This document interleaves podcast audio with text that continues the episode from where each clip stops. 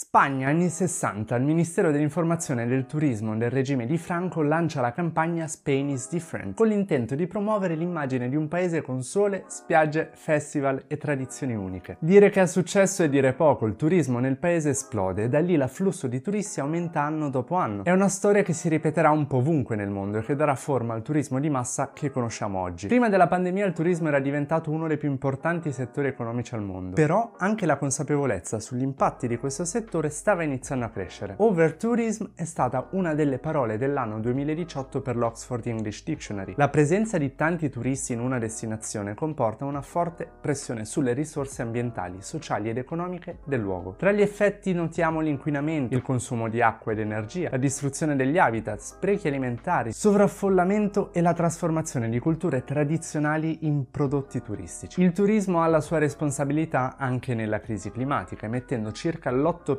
delle emissioni globali, soprattutto a causa dei mezzi con cui viaggiamo. Rendendoci sempre più conto di questi impatti ci si deve chiedere possiamo viaggiare in un modo migliore? La risposta è sì e una maniera per farlo si chiama slow tourism o turismo lento. Lo slow tourism è una vera e propria filosofia di viaggio per scoprire una destinazione nel rispetto del suo patrimonio ambientale e culturale. Trae le sue origini dal movimento slow che come per lo slow food promuove uno stile di vita basato sul locale, sull'ecologico e sulla qualità della vita. Un viaggio lento si compone di mezzi di trasporto a minore emissioni, strutture ben integrate nell'architettura locale, ristoranti che valorizzano i prodotti del territorio e attività attività che creano un contatto di valore con le comunità e l'ambiente naturale. Non è soltanto spostarsi lentamente, cioè in treno e poi a piedi e in bici, spesso lungo sentieri, percorsi verdi e ciclovie. Anzi, il viaggio lento parte proprio dalla scelta di dove andare. Mete poco battute, meno famose e non ancora esposte ai grandi flussi di viaggiatori possono sopportare più facilmente la pressione dei turisti, pressione che nelle solite destinazioni super affollate mette a rischio la qualità di vita di chi le abita ma anche di chi le visita. In un viaggio lento la qualità dell'esperienza turistica è più importante della quantità di ciò che viene visto o fatto. Per questo anche la scelta di quando visitare una destinazione, considerando i momenti dell'anno in cui ci saranno meno persone, è cruciale. Dove dormiamo, cosa mangiamo e come vivremo l'esperienza una volta a destinazione sono le altre aree in cui lo slow tourism mette l'accento. Le parole chiave sono autenticità e comunità. Possiamo alloggiare in una struttura che ci offre modi di entrare direttamente in contatto con gli usi e costumi delle comunità locali. Possiamo mangiare i ristoranti che valorizzano la storia gastronomica del posto. Chiedere e cercare di capire l'origine delle produzioni agricole tradizionali così da aumentare le chance che non vengano abbandonate. Infine possiamo scegliere esperienze che ci mettano in contatto con le sfide sociali e ambientali, le persone, le loro tradizioni, la loro storia e cultura. Viaggiare lentamente significa non lasciare impronte troppo profonde. Sporcizia, disturbo, danneggiamento del patrimonio naturale, consumi e sprechi eccessivi sono purtroppo i sintomi del turismo di massa. Si può fare molta più attenzione viaggiando in connessione con i luoghi che ci ospitano. Insomma, praticare il turismo lento è questione di vivere con tanta curiosità e rispetto le nostre destinazioni. Da qui alla prossima estate abbiamo tantissimi weekend da dedicare alla scoperta dei nostri territori, delle perle nascoste ad appena qualche ora di treno o di bici. Questo ci offre tante nuove opportunità e se ci pensate ci fa viaggiare più a lungo.